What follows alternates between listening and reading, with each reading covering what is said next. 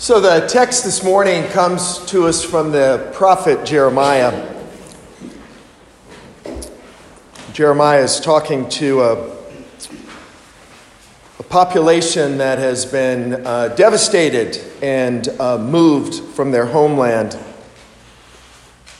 And this is what he says to them. This is the text of the letter that the prophet Jeremiah sent from Jerusalem to the surviving elders among the exiles and to the priests, the prophets, and all the other people Nebuchadnezzar had carried into Babylon.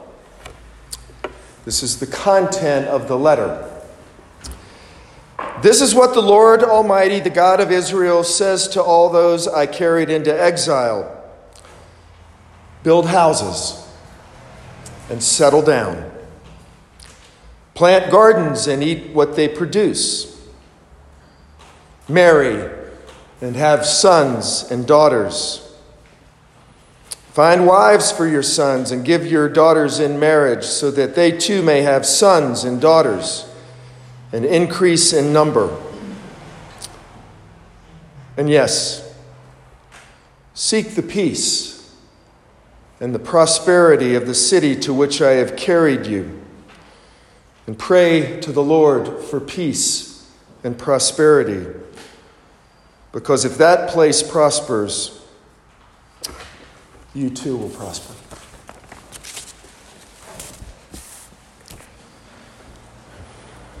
Another Sunday, I got to slash my sermon. Rob, it was you last time. So, here I just want to start with a very simple bottom line for all of us, all of us who have lived our lives so far. There is no tale, there is no tale of unimpeded smooth sailing. There is no such thing. Unexpected events intrude and alter the future that each one of us might have imagined for our lives. We get divorced. The economy crashes, and our finances are threatened. Loved one dies, die before their time or deteriorate before our eyes. A pandemic will come out of nowhere. The political climate becomes dangerously polarized. Nations descend into war, and we hear threats of more war.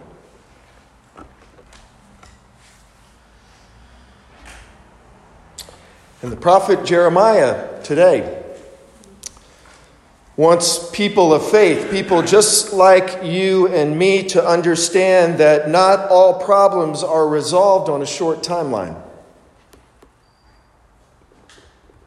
They never have been,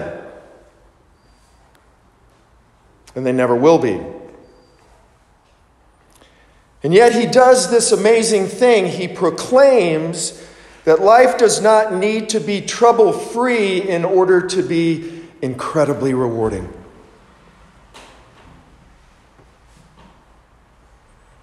Pretty amazing. Well being is possible, even in the midst of hardship and dislocation and shattered dreams. So, what happened in 597 BC? We've already read the Babylonians conquered Israel, they devastated Jerusalem. And then they pretty much deported everyone from Jerusalem to the city of Babylon. And Jeremiah stayed in Jerusalem, but he's, he's writing letters to this dislocated population. And of course, the Hebrews just like us, want to believe that whatever ordeal they are going through isn't going to last very long. And so they're clinging on to rosier predictions. But Jeremiah's oracle warns them not to listen to those who say there will be a quick turnaround. He says, stay strong in your faith. Get some perspective. And hang in there.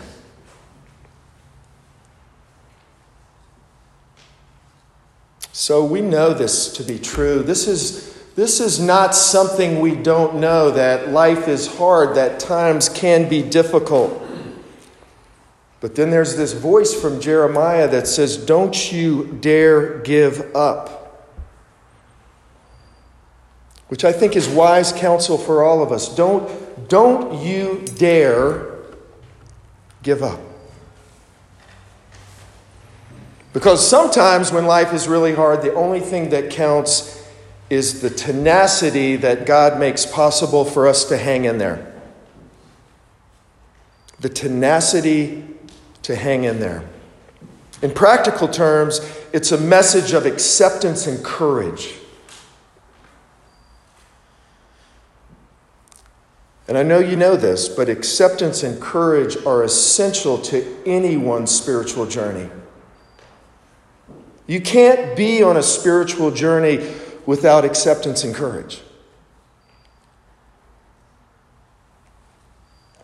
Reminds me of a story that was attributed to Churchill in the late 1940s following World War II.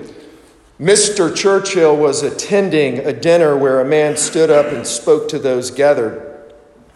And this man says, At the Battle of the Bulge, the British soldiers proved that they were braver than the German soldiers, and that was the difference between victory and defeat. So Churchill gets up and says, Well, that is fundamentally not so. The German soldiers were just as brave as the British soldiers, but the British soldiers happened to be brave for five minutes longer.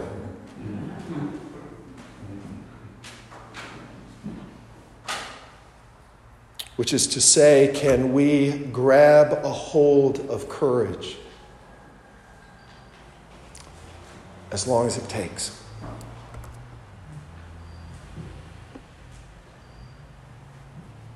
As long as it takes. But you see, Jeremiah here is not just talking about acceptance and courage, which are really, really important. Jeremiah is also talking in this text about agency. It's a great word. Because agency asks each one of us, once we've accepted certain circumstances, what are you going to do next? What is still within our control? How can we use our time and our talent and our energy to promote well being. I think Jeremiah's words are so beautiful and so instructive in this text. Remember what he says? Build houses. Your life isn't very good, but build houses and plant gardens and take the food from those gardens and eat it.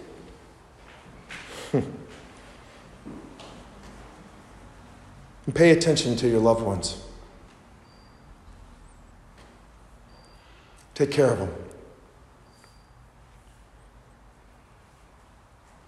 Raise them.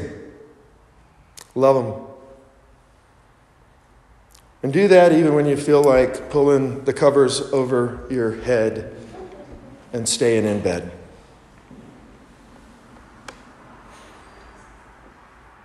Don't you dare give up.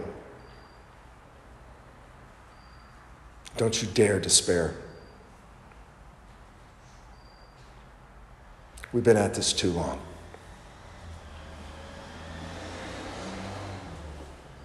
And that's a hard message, right? It's a hard one. It's like, it's hard when we get the message that your life is actually not going to return to the way it was.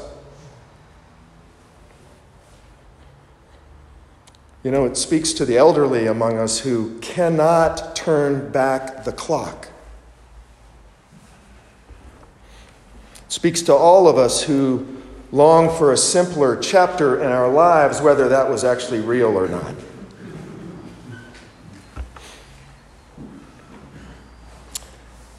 But what Jeremiah is saying, if only for today, is don't spend too much time wishing you were in a different place. Man, I've done that a lot in my life. Wishing I was in a different place. And don't spend too much time, if you're able, go to Michael if you need to, not bemoaning what has already happened. It's natural to bemoan what has happened, but don't spend too much time in that place. And why does Jeremiah say that? He says it for a very simple reason because no matter what, no matter what, you can plant a garden. You can plant something and you can watch it grow. Now, that's literal and metaphorical. Which is to say, each one of us can do our part to build the community. That is never taken away from you. It's always by faith available to us. Plant something, grow something.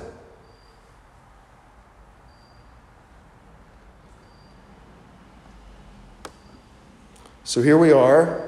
As Phyllis has told us, we're at the beginning of the stewardship campaign.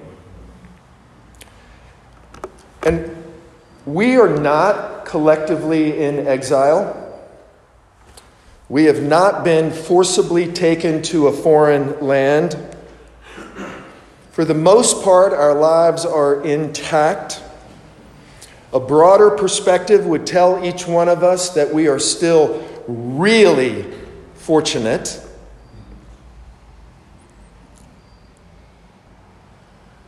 But right alongside of that, right alongside of that is a huge dose of existential and spiritual exile. You know that that's true. We read about the mental health crisis, the rise in addictions and death by suicide. We hear about gun violence every day, every week, every month. We hear about climate change and the rise in catastrophic storms. We hear about wars and the threats of more wars. We sw- swim. Can't get the word out. We swim in a sea of misinformation and disinformation. So, even if we decided from a bigger perspective that we are pretty fortunate, the future seems uncertain.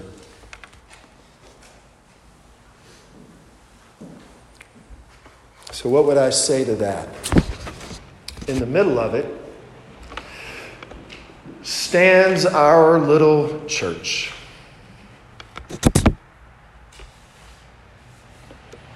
For 150 years, right? 150 years. We've been right here. A simple and beautiful place no matter the hardships in the world. For 150 years, we've offered a sanctuary, a safe place for people to gather and search for the loving presence of God amidst the loving presence of each one of us. For 150 years, we've played music and we've lit candles as a sign of our deep faith in the goodness of God's creation. For 150 years, we've talked here about the courage and the sacrificial love of Jesus and the gift that it brings to our lives. So, in the midst of extraordinary exile all around us, plaguing countless number of people, we have been given an unbelievable gift. And it isn't a little thing. I'm going to stand up here and I'm going to say, because I'm supposed to say, but I also believe it. This is a critical thing. This is an essential thing. This is a foundational thing. This is a life changing alternative to most of what we hear outside in the world. That's what I believe to be true.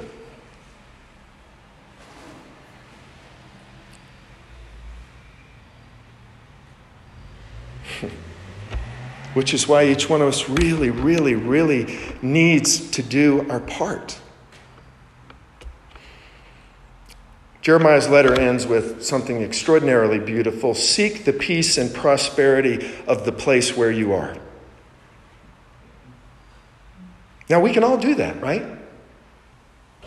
We can seek the peace and the prosperity of wherever we are. And that is fundamentally a message of stewardship.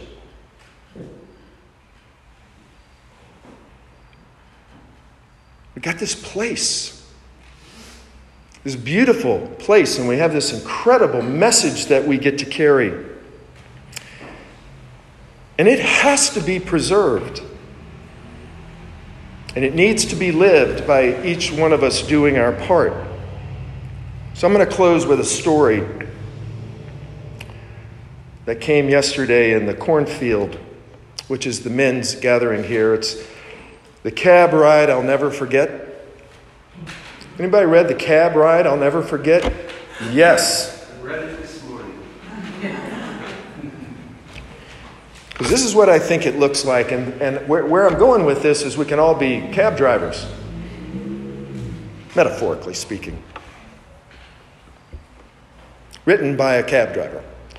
When I arrived at the address, the building was dark except for a single light and a ground floor window. Under these circumstances, many drivers would just honk once or twice, wait a minute, and drive away. Too many bad possibilities await a driver who goes to a darkened building at 2:30 in the morning. But I had seen too many people trapped in a life of poverty who depended on the cab as their only means of transportation. So I walked to the door and I knocked.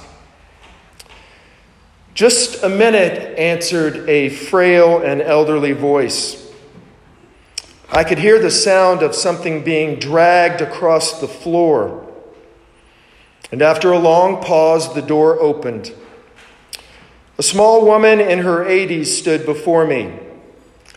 She was wearing a print dress and a pillbox hat with a veil pinned on it, like you might see in a costume shop or a Goodwill store or right out of a 1940s movie.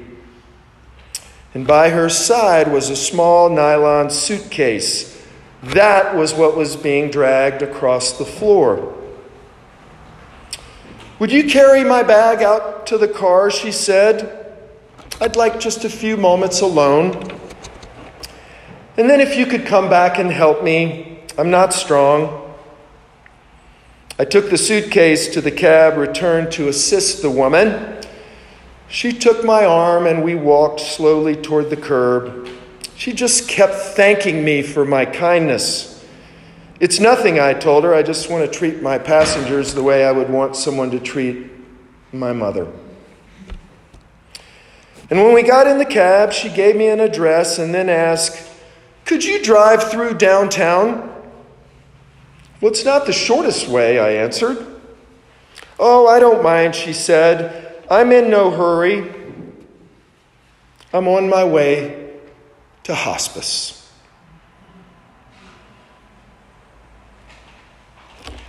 I looked in the mirror, and her eyes were glistening. I don't have any family left, she continued, and the doctor says I should go there. I don't have long. So I reached over and I shut off the meter. What route would you like me to go? For the next two hours, we drove through the city. She showed me the building where she had once worked as an elevator operator. We drove through the neighborhood where she and her husband had lived when they first married. She had me pull in front of a warehouse that had once been a ballroom where she had gone dancing as a young girl. Sometimes she would just ask me to slow in front of a building or a corner, and she would stare into the darkness, saying nothing. And as the first hint of sun was creasing the horizon, she suddenly said, I'm tired. Let's go now. And we drove in silence to the address she had given me. It was a low building like a convalescent home. And two orderlies came out to the cab as soon as we pulled up. Without waiting for me, they opened the door and began assisting the woman. They were solicitous and intent and watched her every move. I opened the trunk. And I took out the small suitcase and took it to the door. She was already seated in her wheelchair. How much do I owe you? she asked. Nothing, I said. Well, you have to make a living, she answered. There are other passengers, I responded. And I bent and I gave her a hug, and she held on to me tightly. You gave an old woman a little moment of joy. Thank you.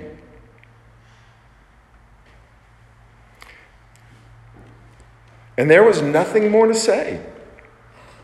I squeezed her hand and walked out into the dim morning light. And behind me, I could hear the door shut. It was the sound of the closing of a life. And the writer concludes So many of us are conditioned to think that life revolves around great moments. But you can be assured great moments aren't usually what you think.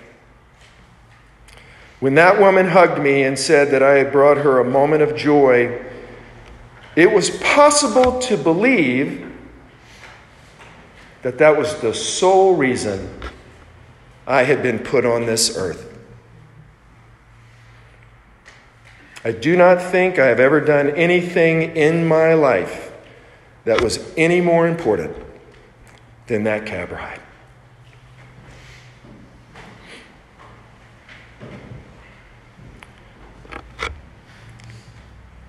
I just say, let's keep this thing going. Let's just keep this thing going.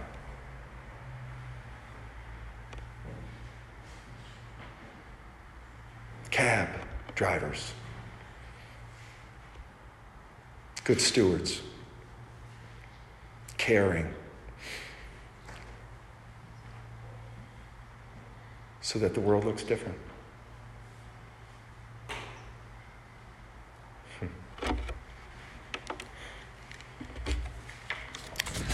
Do our part.